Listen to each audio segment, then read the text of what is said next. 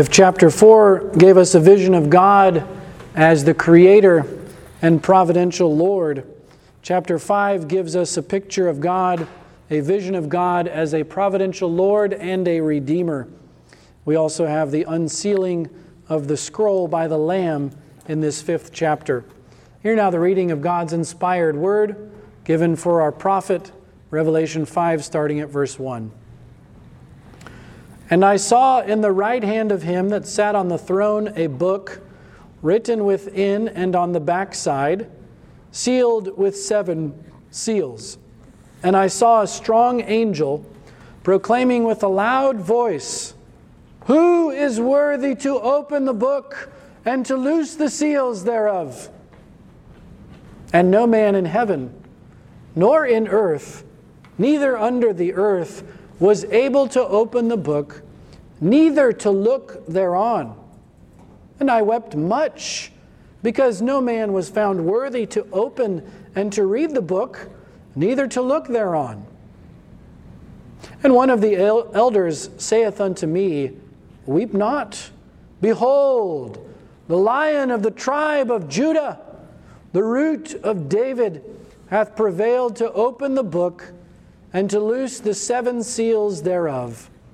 And I beheld, and lo, in the midst of the throne and of the four beasts, and in the midst of the elders stood a lamb, as it had been slain, having seven horns and seven eyes, which are the seven spirits of God sent forth into all the earth.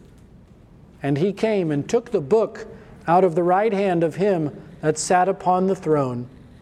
And when he had taken the book, the four beasts and four and twenty elders fell down before the Lamb, having every one of them harps and golden vials full of odors, which are the prayers of saints. And they sung a new song, saying, Thou art worthy to take the book and to open the seals thereof, for thou wast slain and hast redeemed us to God by thy blood out of every kindred and tongue and people and nation, and hast made us unto our God kings and priests, and we shall reign on the earth. And I beheld, and I heard the voice of many angels round about the throne, and the beasts and the elders, and the number of them was 10,000 times 10,000 and thousands of thousands, saying with a loud voice, Worthy is the Lamb that was slain to receive power and riches and wisdom and strength and honor and glory and blessing.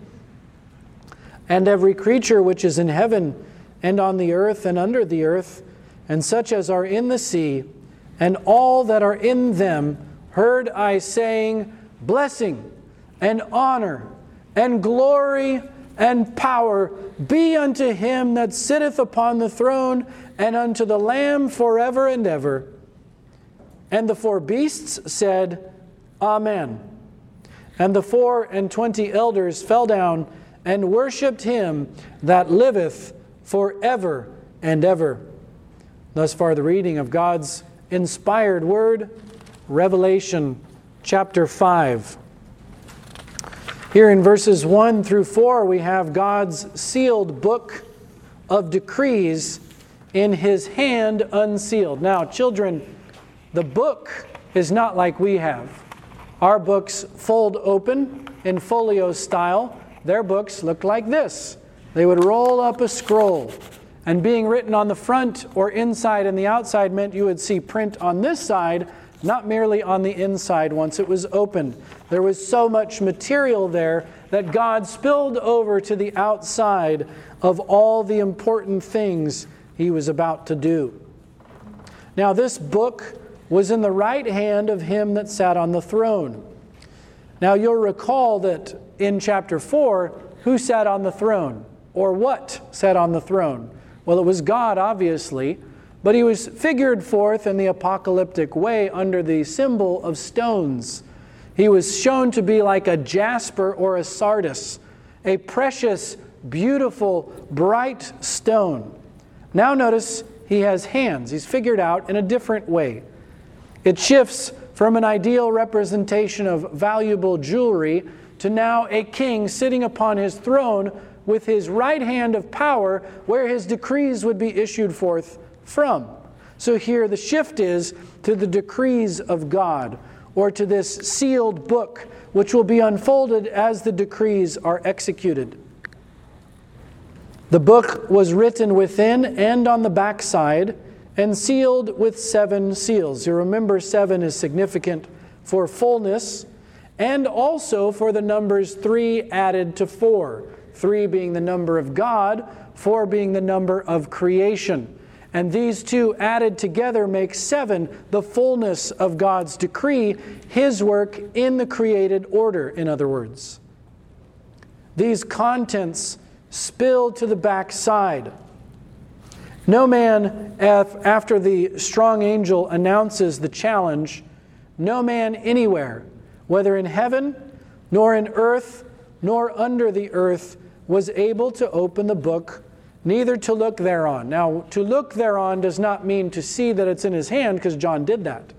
It means to look on it, to open it up, and see what the contents actually say. Nobody could do that whether in heaven, earth, or under the earth, that is, in hell. These are God's secret decrees. Man cannot know the secret things of God. Rather, man only knows those things revealed. Deuteronomy 29, verse 29. The secret things belong to the Lord our God, but those things revealed to us and to our children, that we may keep all the words of this law. David Pareus, in his commentary on Revelation, says, Thus, all created things are altogether insufficient to reveal these heavenly secrets. There is, I say, no wisdom in the creature to apprehend the counsels of God, much less to make them known unto others. This honor appertains to the Lamb only. Now, this is very important. Men desire to know the secrets of God's providence. They desire to peer into the future. In fact, this is the basis of what we call empiricism or science, falsely so called, where men want to know the future and then they want to make their prophecies. Have you ever heard of climate change, global warming? Do you remember? Maybe you don't. When I was a kid, the earth was going to melt because you had hairspray and you sprayed your hair. And then there was this big hole in the ozone layer. Oh, we were all going to die by the time I was 20 um, something. We were all going to be dead. And then guess what happened later? We were all going to be dead 12 years. In 2012, when we bought our house there down the road, we were all going to be dead and the world was going to be flooded. And guess what? We're going to be dead in about eight years now because it's been four years since they said 12 years. You see? They want to know the secrets. They want to know the unfolding. They want to open that scroll with their own notions. But notice, who is sufficient to open this in heaven, in earth, or in under the earth? Who could open these scrolls? No man. No one knew the future. They couldn't read your palm. They couldn't tell you the future in Little Fortune Cookie. They couldn't do any of those things. They can't tell you what God keeps secret. Demons can guess. So if you want to go and ask the devil and go to hell together with him, well, there you go. You can do your horoscope, you can do your palm reading, you can do your necromancy, you can do it all and go to hell with the devil. No man could know. John then weeps at this. He wants to know. He thinks all hope is lost. There will be no revelation of this fullness of God's decree, but he wants to know. Let us weep when we see the inability of man, especially then rejoice when we see the power of Jesus Christ, the Lamb who is worthy. Verses 5 through 7. One of the elders saith unto me in verse 5, Weep not. Now, when you read in our King James Bible the words not after an imperative, it usually means stop doing something you're doing. And that's what it is here. Stop weeping, is what he tells him. It's a present imperative of prohibition. You're presently doing this, don't. Stop it. That's what he's saying. And then instead of weeping, behold, look, pay attention. Put your eyes from weeping to looking. Look up there. There is a lion, he says, of the tribe of Judah. Jacob, our father, had prophesied that from Judah there would come forth this lion, that Judah would be a lion's whelp, that he would have the prey for his own. In other words, that he would be king. Judah would be the king, and there would come forth a king from him. This is the promised ruler. This is the promised king of the jungle, so to speak, from the tribe of Judah, God's glorious king. Notice also, he is the root of David. Now, it's very important to understand that in Isaiah 11, he prophesies of this. He says, There shall come forth a rod out of the stem of Jesse, and a branch shall grow out of his roots. Wait a second. Branches don't grow out of roots, do they? Well, yes, actually, they do. We call it coppicing. And what happens is, certain trees, if you cut them down, do you know what happens? Their roots send forth trees. And new trees are created from the root system of the old tree. In fact, we have a large black locust tree we had cut down sometime this year. And now what do we have? Little black locust trees, all surrounding where that tree used to be, coming up from the roots. David's house was cut down. Do you know what happened? His sons were taken to captivity. Did they ever rule in Jerusalem again? No, they didn't. In fact, when our Lord Jesus Christ came, who was the king of Judea? Anybody know? Herod. He was the king of Judea. Was he of the line of David? No. Where was he from? Esau. He was an Edomite. And yet, he ruled over the holy people. Why? Because the tree had been felled at the captivity, it had been cut down, and God said, I'm going to bring up from that dead tree a new tree for all the nations of the earth. He is the root of David, his pedigree is certain. He rules as a king. He is David's son, but he is David's Lord. He hath prevailed to open the book and to loose the seven seals thereof. He is the conqueror. That's what the word prevailed means. He is the victor. He is the prevailing one. Now, these seven seals concern the unfolding of the royal decree. That's why it's in the king's right hand. King's on the throne. King's got a sealed book. Why do kings seal things up? So that you know it's their authoritative decree.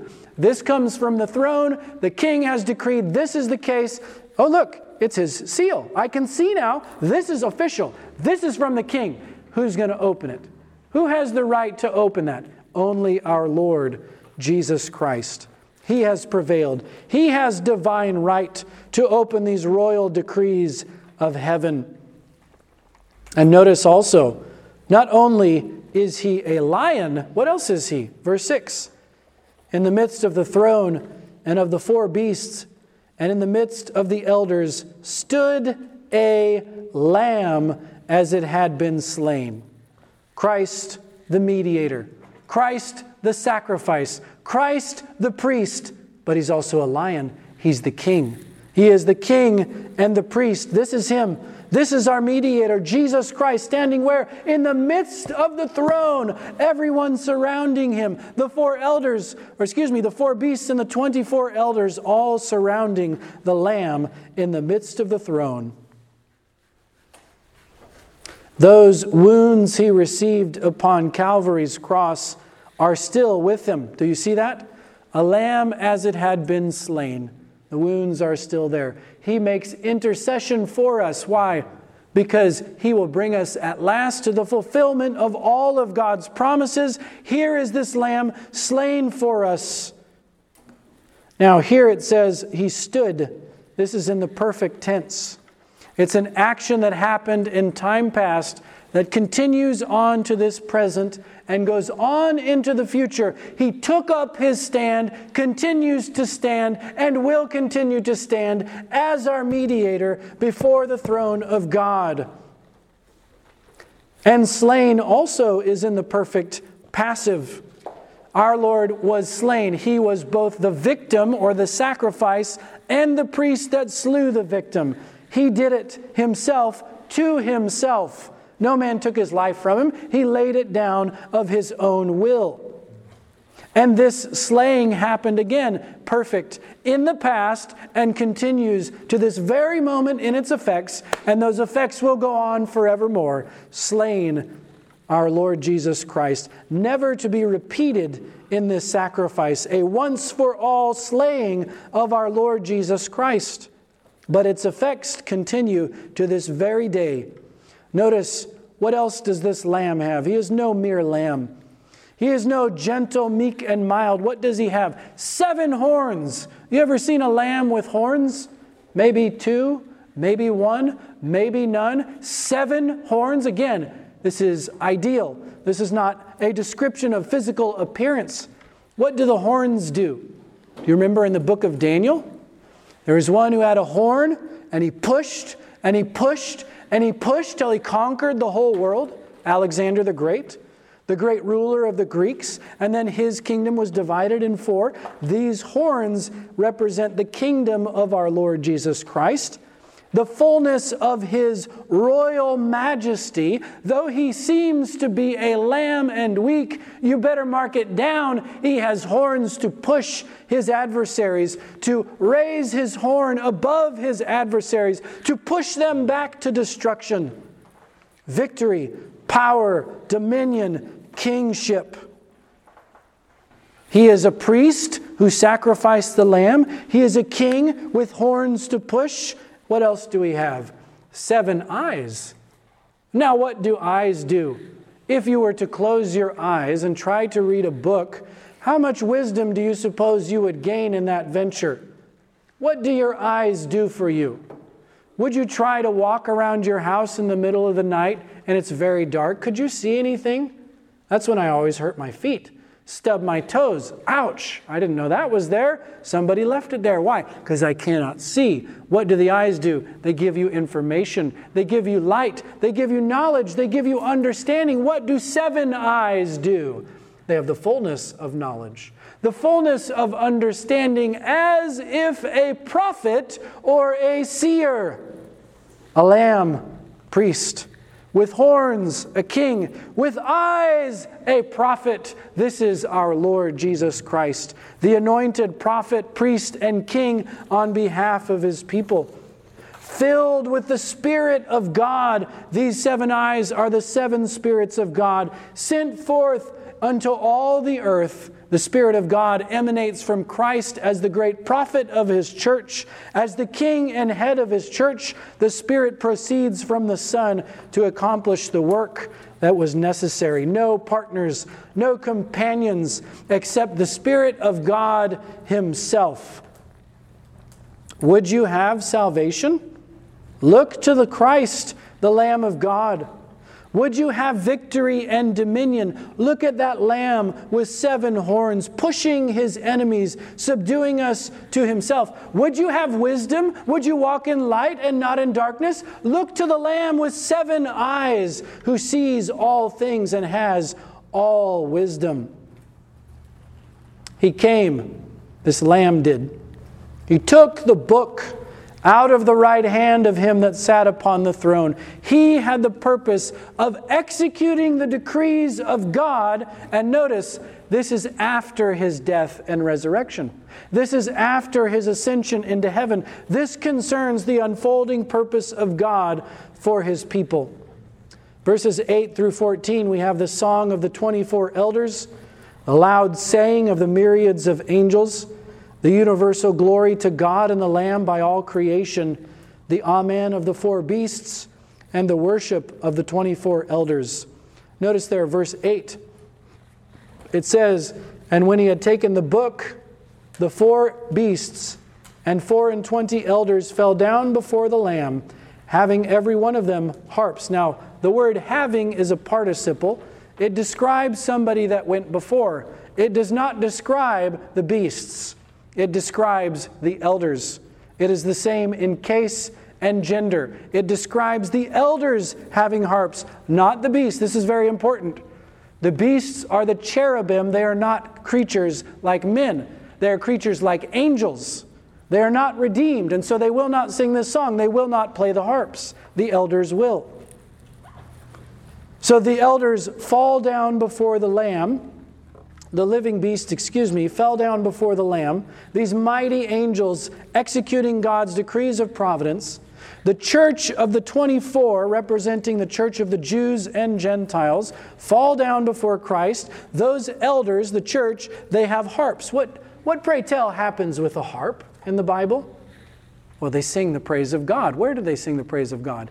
In the temple of God. Here is the royal temple. Here are those priests, you might say, and kings unto God. Here they sing the songs of God, the psalms of God. What else do they have? They also have vials.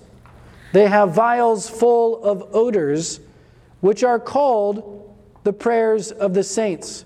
Now, some people believe erroneously that the prayers of the saints are the odors or the incense, because the Bible does use that analogy that my prayer would come before thee as incense, David says in Psalm 104. But that's not true in this case. The prayers of the saints are the golden vials themselves, not the odors. Ask me how I know? Well, the pronoun which are the prayers of the saints refers back to a feminine plural noun, vials, not to a neuter noun, odors. So it's a different gender, in other words. It's talking about the vials, not the odors. The 24 elders or representative church own these priestly articles, both the Levitical harp and the Levitical uh, vials. They are the ones possessed of the priesthood, the elders themselves, as representing the spiritual worship of God by the kingdom of priests, the saints of the New Testament and of the Old. They're clothed in white raiment, the righteousness of Christ. They're crowned with golden crowns, kings together with him. Let us then rejoice in gospel privileges. This was not for the beasts, this was for the elders. They were given these articles with which to worship God in this visionary way. They were able to offer up song, whereas we will find that the angels and the beasts can only talk about redemption. The elders can speak to Christ himself concerning their redemption, and we'll see this shortly. Let us rejoice in these privileges, especially in gospel worship, that we offer up through our Lord Jesus Christ as mediator the Lamb in the midst of the throne. We've been given access into this grace in which we stand. And they sung a new song, verse 9 tells us. Now, again, it's the elders with the harps and the vials who sing this song. They sung a new song, saying, Thou art worthy to take the book and to open the seals thereof, for thou wast slain and hast redeemed us to God by thy blood. The beasts will not say this because they have never been redeemed. They've never been lost. They didn't need redemption. The angels will not say this. They will not sing at all. Neither of them sing. Only the redeemed of the Lord can sing. And they sing a new song for the glory of God from the depths of their souls as sinners redeemed by the blood of this Lamb, this priest, this king, this prophet.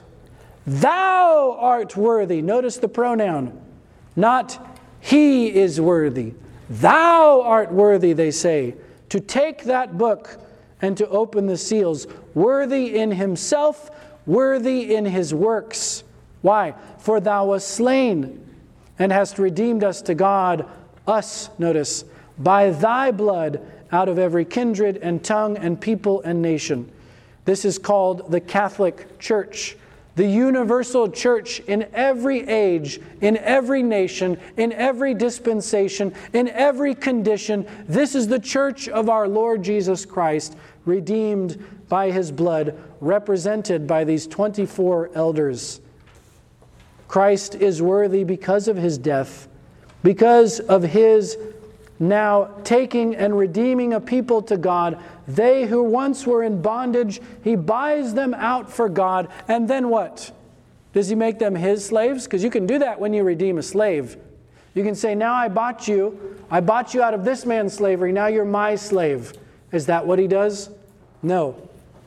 Thou hast made us unto our God kings and priests. You've elevated us from the dunghill to sit with the princes of the earth, as Hannah's song says. I note then that Christ's redeemed people are kings and priests to God. They reign with Christ upon earth. Who reigns on the earth?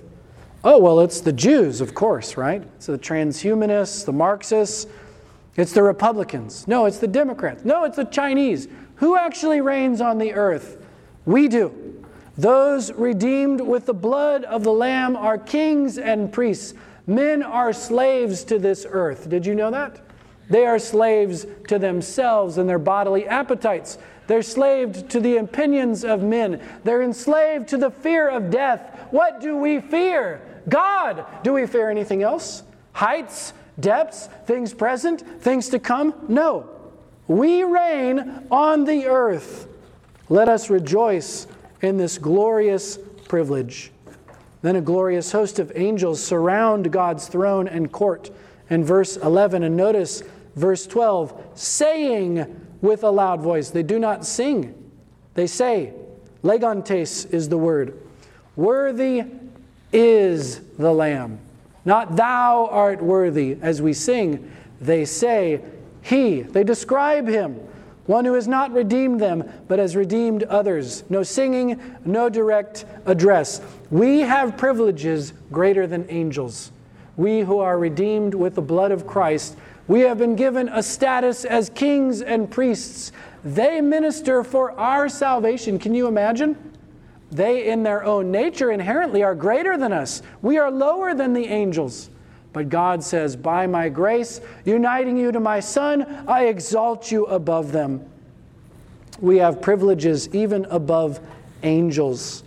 We have experience of redemption, whereas angels who left their first estate are cast down to hell, no hope of salvation. And may we well up in song to God, in thanksgiving to Him, rejoicing in this glorious privilege, not pridefully exalting ourselves above angels, but humbly rejoicing in God's grace. And they say that Christ is worthy to receive power, riches, wisdom, strength, honor, glory, blessing. These are words of royalty, of conquest, of omnipotence of omniscience, of universal honor and blessing. Christ is the living God. Blessing and honor, they say, and glory and power to him that sitteth upon the throne and to the Lamb forever and ever. The whole creation cries out in praise to God, and so must we. The four beasts, what do they say? Amen. They agree, they consent. They believe everything, they affirm everything that's been said by others. And then the four and twenty elders fell down and worshiped him that liveth for ever and ever. Here we have not just God the Creator, as chapter 4, here we have God the Redeemer, who has called a people. And now we will see in the rest of the book the unfolding of the scroll, the pouring out of the vials of God the giving forth and unlocking of all the mysteries of God, the thunderings of God, all the things He's going to open up little by little, vista by vista. What is He accomplishing for His people? And thus far, Revelation chapter 5.